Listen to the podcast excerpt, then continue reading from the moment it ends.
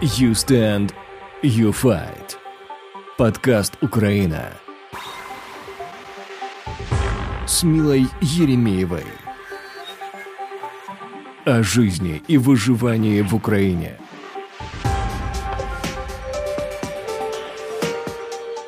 Привет! Мы из Украины, и это You Stand, You Fight the Ukraine podcast. Да, мы украинцы сильная нация, и в этом убедился весь мир. Наши воины, волонтеры, медики, спасатели продолжают бороться с российской агрессией. Миллионы украинцев стали беженцами, разрушены судьбы и мирная жизнь, которая была до 24 февраля. Но мы не сломались и продолжаем давать жесткий отпор врагу, который пришел на нашу землю. И мир должен знать правду. Поэтому я решила говорить с очевидцами войны, которые из первых уст рассказывают, что им пришлось пережить. Сегодня я вас познакомлю с Юлей.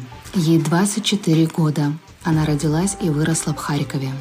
Юля вышла замуж, родила сына и живет в Дании – 24 февраля она получила звонок от родителей из Харькова, которые начали бомбить. Война забрала у Юли самое дорогое – отца. Он погиб, защищая город от российских оккупантов. О гибели отца я узнала из инстаграма Юли, где она опубликовала скрин последних сообщений папе. Я благодарна Юле за то, что она поделилась своей историей, несмотря на боль, которую она сейчас переживает. Юльчик, ну, во-первых, э, давай начнем с того, как ты узнала, кто тебе сообщил э, о том, что началась война в Украине, как это произошло? Ну, началось это сообщение моей мамы в 5.04, 24 февраля. Она мне написала сообщение в Телеграме. У нас началось, не переживайте, будет связь, я напишу, я тебя люблю. И я, я конечно, была в шоке, когда я взяла телефон, я проснулась где-то в 8 утра, увидела это, я начала, естественно, звонить ей. И она мне сказала, что начали обстреливать Харьков. Потом я открыла новостную ленту, увидела, что начали обстреливать и не только Харьков, и Киев, и другие города. И они собрали вещи из квартиры уехали на дом. Дом за чертой Харькова в сторону э, Киевской трассы. Вот, вот так я узнала. И с того момента моя жизнь разделилась на до и после. Вот все рассказы, которые я слушала от своей прабабушки во время Великой Отечественной войны, то, что она мне рассказывала, я думала, что это где-то далеко, что это какая-то параллельная вселенная, это другая реальность, и вот она никак не коснется ни меня, ни, моей, ни мою семью, а уж тем более моего ребенка. Вот так я и узнала. И с того момента мы не выпускали телефон из рук, и 24 на 7 смотрели новости, смотрели и молились, не дай бог, попадет в наш дом. Не дай бог, э, я увижу э, в списках членов своей семьи. Ну и вот так. Вот так вот мы узнали. Э, ну, я даже не буду скрывать, да, того, что мы с тобой знакомы, и я ну, увидела именно у тебя в Инстаграме а, о том, что я увидела твой скрин сообщений, да, последних папе, а, потому что, насколько я поняла, папа у тебя и военным был, Папа у меня был военным, он был военным э, Национальной гвардии Украины. Полгода назад он вышел на пенсию, потому что военные рано, у них начинается пенсия по выслуге лет, по-моему, 25 лет, если не ошибаюсь. Он вышел на пенсию, ему было 46 лет, полгода назад, и занимался строительством дома, загород, загородного дома, где они с мамой собирались жить. И уже практически все ремонтные работы подошли к концу, и за полторы недели до начала войны нам удалось даже с ребенком полететь э, на совместный семейный отдых. Это, конечно, было бесценное время, и я понимаю, что так нужно было. И вообще это было спонтанно, не запланировано, но значит, так оно и должно быть. Папа был военный, да, и 24 числа ему, нет, не 24, 25 ему утром позвонили, сказали, собирайся, будем воевать. Он собрал вещи, и когда я уже с мамой разговаривала после всего этого, когда я перевезла их сюда, она мне рассказывала о том, что, говорит, он, ему позвонили, он пришел, сказал, я еду воевать. Мама говорит, как, ну ты что? Он говорит, нет, я еду воевать. Говорит, нечего там делать молодым, неопытным людям. Говорит, у меня есть опыт, 25 лет, говорит, я еду воевать. Папа мой э, прошел Майдан, прошел АТО, то есть это было больше двух лет. То есть он как бы человек с э, опытом. И я помню, это мне резко, знаешь, как был флешбэк, вернулась э, в 2014 год, когда его забрали на Майдан, и когда, я помню, я приходила из колледжа и заходила к маме в комнату, она сидела, смотрела новости постоянно, потому что связи с папой не, не было, они защищали администрацию президента. И смотрела и постоянно плакала. И вот это вот она мне вернулась. 2014 год. Вот. А, кто тебе сообщил э, о гибели?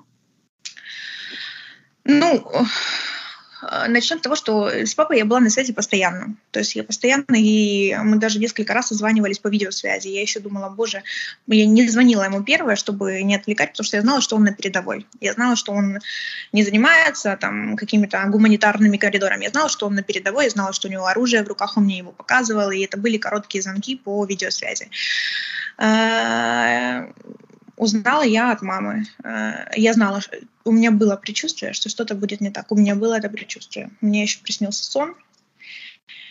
И я помню, что за день до этого я, мы, мы ложимся спать с мужем, и я говорю, что я чувствую, что что-то будет страшно. Он говорит, а ты же сохраняла спокойствие, это было на позитиве, ну зачем тебе это? Я говорю, нет, я, я чувствую, что что-то произойдет. И так оно было. Утром в 8 утра позвонила мама, и я как будто не хотела брать телефон и трубку взял муж, и я услышала, как она сказала, папы больше нет.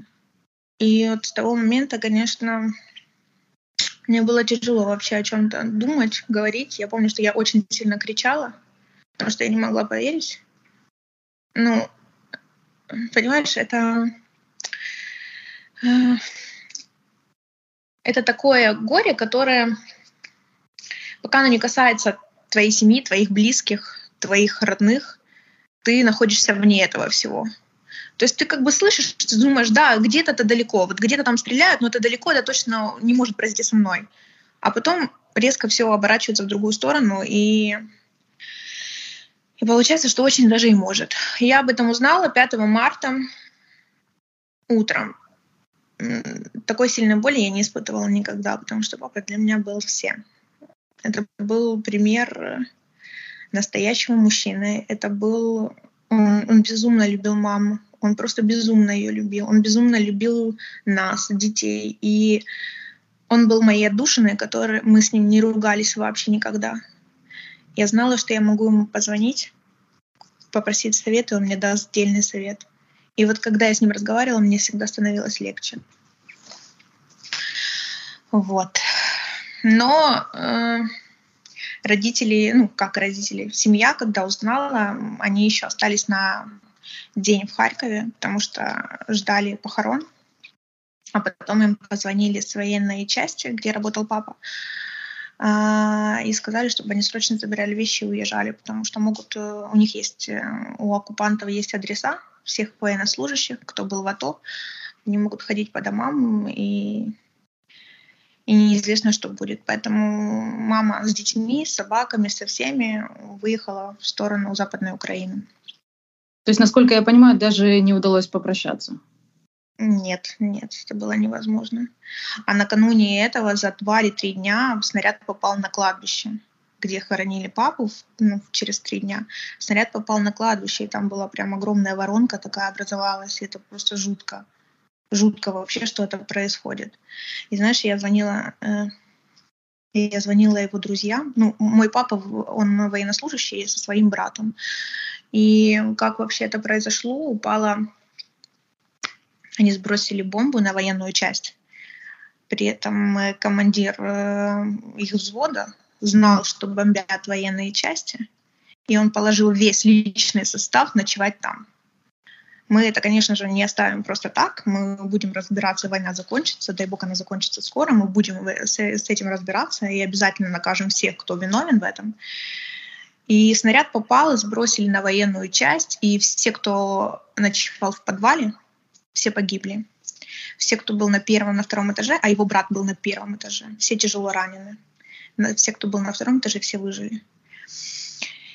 Это, конечно, очень жутко, это просто жутко. Я, я помню, что я 5 числа брала телефон и смотрела все, я подписана на телеграм-канал, который непосредственно отвечает за Харьковскую область, за Харьков, и все события транслируют э, онлайн.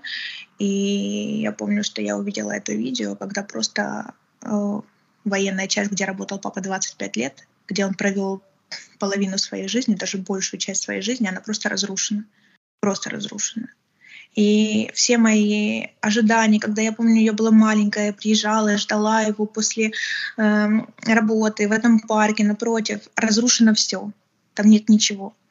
И более того, то, что нам э, удалось а, так быстро его похоронить, я считаю, что это везение, потому что люди там лежали еще по 4, 3, по, по 5 дней, и их не раскапывал никто. И это, конечно, очень жутко, и это очень жутко. Я, правда, не знаю, здесь какие-то слова это лишние, потому что это очень тяжело. Моя мама, моя мама, в принципе, сильная женщина, и когда она это, когда она это узнала, она, она была, она и сейчас разбита, но она была просто разбита, все рухнуло, все, все, что у нее было, бизнес, любимый муж, дом, все, у нее, у нее не осталось смысла жизни. И эм, во время пути, то есть они были 4, 4 или 5 дней в дороге, пока они пересекли границу, она хоть как-то отвлеклась. А когда она прилетела, приехала сюда, то она, конечно, очень сильно расклеилась. Но сейчас моя главная задача — это собрать ее по частям, по кусочкам, выстраивать заново новую жизнь. Вот. Как э, проходила эвакуация? Насколько это было сложно? Э, у меня есть друг очень близкий из Харькова. У него э, своя благотворительная организация уже там очень-очень много лет. Он прям живет всей этой благотворительностью. И и так случилось, что он не собирается покидать Харьков, он в Харькове, сейчас он развозит помощь людям, особенно в очень тяжелые районы, такие как Салтовка, ХТЗ, где постоянно обстреливают, бомбят, и он отвозит туда продукты. И я позвонила, он знал моего отца очень хорошо, и я позвонила и сказала, что, пожалуйста, мне нужно сейчас вывести семью, мне нужен маршрут, правильный маршрут. Он мне сказал, что случилось. Я говорю, отец погиб. Он, он говорит, я все сделаю. Вот я все сделаю. Uh, у меня мама была за рулем, и брат был за рулем. Куча детей, собак, еще знакомых там забрали. И он сделал маршрут. Получается, они ехали через Днепр, потом они ехали в сторону запада Каменец-Подольский. Uh, ну, там делали они, по-моему, три остановки. И вот все все эти моменты это он полностью организовывал. То есть там э, это не говорит о том, что там были какие-то отели пятизвездочные, нет, они в один день они спали в общежитии, где не было ни отопления, ничего. Во второй день они спали в, на полу в спортивном зале школы. То есть, ну, сложная была дорога, э, но, тем не менее, они доехали, слава богу. Эм, у меня есть брат, он младший, ему 21 год, и у него призывной возраст, и более того, у него есть, он на военной кафедре, но его выпустили официально, потому что у нас есть двое ну, еще еще младший брат, которому 9 лет, и младшая сестра, которой 13 лет, поскольку они несовершеннолетние, и, по, и в, во время военного положения, если один из родителей погибает, то э, он официально может пересечь границу с детьми. То есть как бы есть такой закон, и здесь ничего такого секретного нет. И он пересек границу, и дальше встретил уже Давид, мой муж, э, их на границе, отправил маму с детьми на самолете, и он с моим братом поехали уже в Копенгаген, в Данию. Дорога была очень сложная, правда, но слава богу, что они добрались. Вот. Ты сказала, что младшие есть брат и сестра еще. Э, как они себя чувствуют? Видели ли, чувствовали это все да у нас даже собаки от каких-то взрыв, ну, не взрывов, каких-то громких звуков начинают уже бежать, искать куда-то, куда-то, куда-то убегают и ищут себе место. Мама говорит, что во время, вот, мама говорит, что во время сирен, говорит, они сразу же убегали в подвал, они уже приловчились, а дети, ну, младший девятилетний брат, его зовут Вова, он еще не до конца понимает, то есть он думает, что это как-то думает, что это какая-то игра. То есть он, у него нет такого осознанного, осознанного мышления. То есть он не понимает, что вот война, что люди стреляют, люди гибнут. Он этого не понимает. А вот э, Ира, которой 13 лет, она уже понимает, да. Когда умер папа, она просто стояла, сидела и смотрела в одну точку. И вообще не разговаривала. Просто не разговаривала. Сидела и смотрела. И я говорю, ты чего? Она говорит, мне так грустно. Я говорю, потому что папа нет. Он говорит, да. Я говорю, я не верю в это. Но я сама в это не верю, потому что я до сих пор ему пишу в Телеграме, потому что ну, тяжело это просто осознать. И сейчас я хотя бы хоть как-то пришла в себя. Но первое время это был, конечно, ужас. И когда закончится война, э, мы полетим в Харьков, и когда я уверена, что меня конкретно накроет, когда мы уже придем на кладбище. Вот мы, мы вот никто не верит. Вот никто не верит, что его нет. Вот все думают, что он, как обычно, в АТО, в командировке, и у него нет связи. Это все, конечно, жутко. Насколько, как сейчас э, чувствует себя мама, брат, сестра, собаки, потому что они переместились в более безопасное место? Э, возможно, их продолжает тревожить, как ты уже сказала, разные звуки, им сложно адаптироваться к тишине. Ну, мама, она, ну, она шарахается на все звуки. То есть, если закрывается дверь из-за сквозняка, она начинает пугаться и, и смотреть на меня. Э, я, конечно, не представляю, что они пережили, правда, потому что я была здесь, в Дании, и я с ума сходила просто от э, того, что я листала ленту новостей и думала, не дай бог мой дом, не дай бог мой дом. А то, что они находились прямо в эпицентре событий, где над Э, над их головой летели грады. И мама говорит, я когда поехала за продуктами и начался обстрел градами, говорит, я упала на землю и начала плакать. Я не понимаю, конечно, в каком ужасе они жили. Они все время сидели в подвале. Это был просто кошмар. Сейчас они более или менее, вот мама даже пошла гулять с детьми на улицу, уже мы выходим, уже возвращаемся постепенно к жизни, ну, если это так можно назвать. Конечно же, она очень-очень скучает с домом, она, она каждый день плачет, она говорит, я хочу домой, я хочу домой, я хочу домой. Я надеюсь, что там через 2-3 недели это утихнет, я поеду, мне нужно все делать, мне нужно строить, мне нужно дальше работать. У нее просто большая компания, медицинский центр, и э, она выплачивает э, зарплату сотрудникам из своих каких-то личных сбережений, потому что понимает, что это такое тяжелое время, что нужно быть единой как никогда и помогать. Насколько я понимаю, слава богу, обошло стороной, и, э, и дом ваш, и квартира, они остались нетронутыми. В Харькове ты имеешь в виду?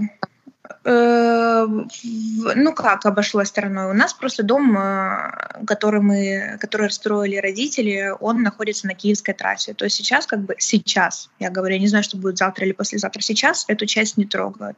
Но там, где у нас есть одна квартира в Харькове э, на одном районе, там уже начались какие-то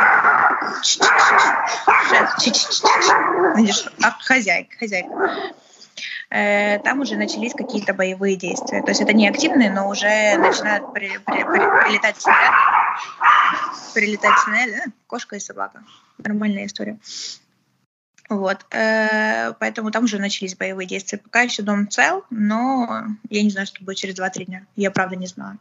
Это жутко. Но то, что я смотрю, что, что сейчас происходит в Мариуполе, то, что сейчас происходит в Изюме, это Харьковская область, Волновахи, это, это просто ужас это реально ужас. И ты знаешь, я раньше, ну, в первые дни войны, я думала, что вот э, русские люди, которые живут в России непосредственно, они ничего не знают. Им нужно, их нужно э, осведомить, их, ну, им нужно рассказать все, что происходит, чтобы они понимали, чтобы они выходили на митинги и так далее и тому подобное. Они же бедные, им же затыкают э, уши, э, по телевидению показывают не то, что нужно, нужно донести им правду. Но сейчас я понимаю, что нет, им, они все знают, но им просто все равно. Им, да, могут, могут переживать, да, но при этом они выставляют фотографии своей обыденной жизни, э, отмечают какие-то бренды, да вот, прорвемся и так далее и тому подобное. А у нас умирают уже 110 детей погибло. Вчера, вчера было 109, но в Харькове еще один девятилетний ребенок умер. 110 детей. 110 невинных детей. Это просто ужасные цифры. Я понимаю, что военные, которые идут э, осознанно, делают этот шаг и идут воевать для того, чтобы защитить страну, это, это большое уважение, это большая гордость. Но 110 невинных детей — это невозможно. Скажи, пожалуйста, как много твоих друзей и знакомых э, находятся сейчас в Харькове, либо им удалось эвакуироваться? Много знакомых находится в Харькове, они сейчас сидят в подвалах, э, как и в Запорожье, как и в Киеве, они сидят в подвалах, э, они до последнего не хотят эвакуироваться. Некоторая часть уже уехала, но те, например, кто волонтерит, кто действительно это делает от чистого сердца, они будут до последнего сидеть в Харькове вот все, многие. Я общаюсь, поддерживаю с ними связь постоянно, они все сидят в подвалах. Говорит, что вот надеемся, что совсем скоро это закончится. Но уже 25-й день войны, если я не ошибаюсь, да? 25-й день войны, почти месяц они сидят в подвале. Я уверена, что тебе есть что сказать э, тем нежелательным э, гостям, которые пришли на нашу землю. Э, оккупантам, которые, в частности, очень сильно разбомбили Харьков, и очень много погибло, погибло людей, и это коснулось также твоей семьи. Э, что бы ты хотела им сказать? Ты знаешь, в первый день, когда я узнала о смерти папы, у меня была не, невероятная злость. Я думала, что я просто я готова стереть с лица земли всех я думала, что я готова убить. И вот э, за что мой папа. Потом я немного успокоилась и поняла, что все равно всем отвечать перед Богом. Это самый Божий суд, он все равно самый, самый честный и самый справедливый. Поэтому все, что я могу сказать оккупантам, пожалуйста, убирайтесь домой, убирайтесь, возвращайтесь к своим семьям. Но невозможно пересажать Э, в автозаке огромное население России. Ну, невозможно, просто на всех не хватит мест. Вот люди, у которых еще есть совесть, которые сопереживают Украине, выходите на митинги, э, пишите об этом в своих соцсетях, просто не молчите. А люди, которые стоят в стороне, ну, скоро вы познаете ту участь, которую мы познали. Поэтому что я могу сказать? Могу сказать, что безразличие — это сейчас самое худшее, худшее, что можно, может быть. Вот и все.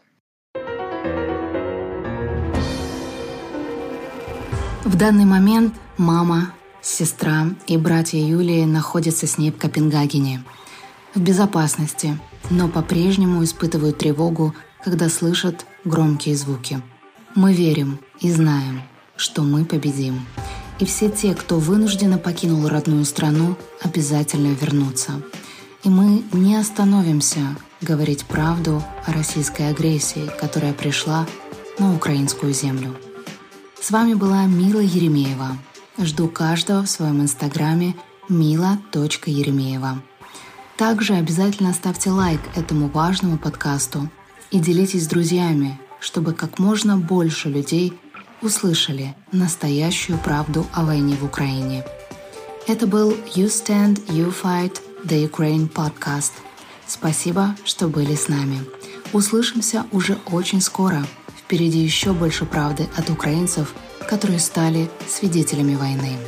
Слава Украине! Это был You Stand, You Fight.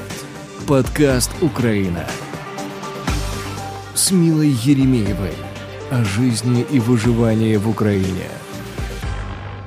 Продакшн подагонистов.